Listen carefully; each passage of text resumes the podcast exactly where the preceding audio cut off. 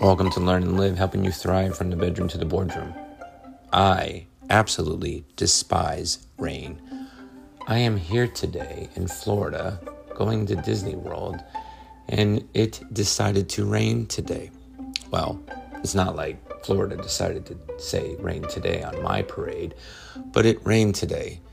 And I wanted to reflect on that is that we need to sometimes allow the rain to come in. We in life always want sunshine and rainbows and positive things and all those experiences. But why is Florida so beautiful and so luscious and so green? It's because of the rain. Why is it we can be happy in some moments and be sad in others? Is because we can reflect on the past and what has been done to go over and give us the positive.